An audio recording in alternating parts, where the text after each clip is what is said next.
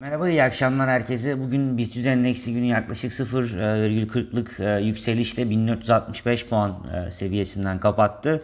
E, Yine global borsalardaki e, olumlu seyir BIST'te pozitif yansıdı e, diye düşünüyoruz. E, Endeks gün içi %1'in üzerinde e, artıda da e, olsa özellikle saat e, 17'den sonra satıcılı bir e, seyir mevcuttu piyasada. E, ABD endeksleri de an itibariyle hafif pozitif artıda e, seyrediyor. E, bugün içeride gözümüze çarpan önemli bir haber akışı e, bulunmuyor. E, Dolar TL tarafı da büyük ölçüde e, yatay seyrediyor. Yalnız şunu belirtmek lazım. E, bugün gelişmekte olan ülke kurlarında alıcılı bir seyir hakim.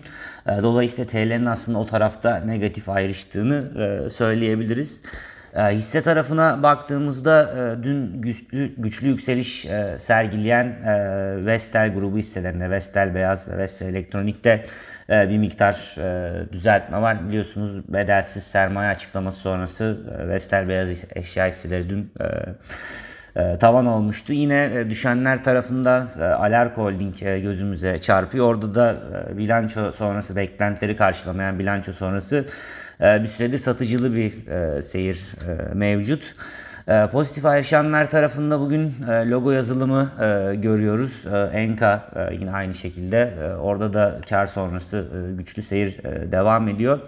E, dünkü görünüme paralel olarak e, bugün yine havacılık e, sektörü hisseleri e, yükselenler tarafında dün de paylaşmıştık İngiltere'nin Türkiye'yi kırmızı listeden çıkaracağına dair ve bunun turizmi iyi etkileyeceğine dair beklentiler var. Onu fiyatlıyor diye düşünüyoruz.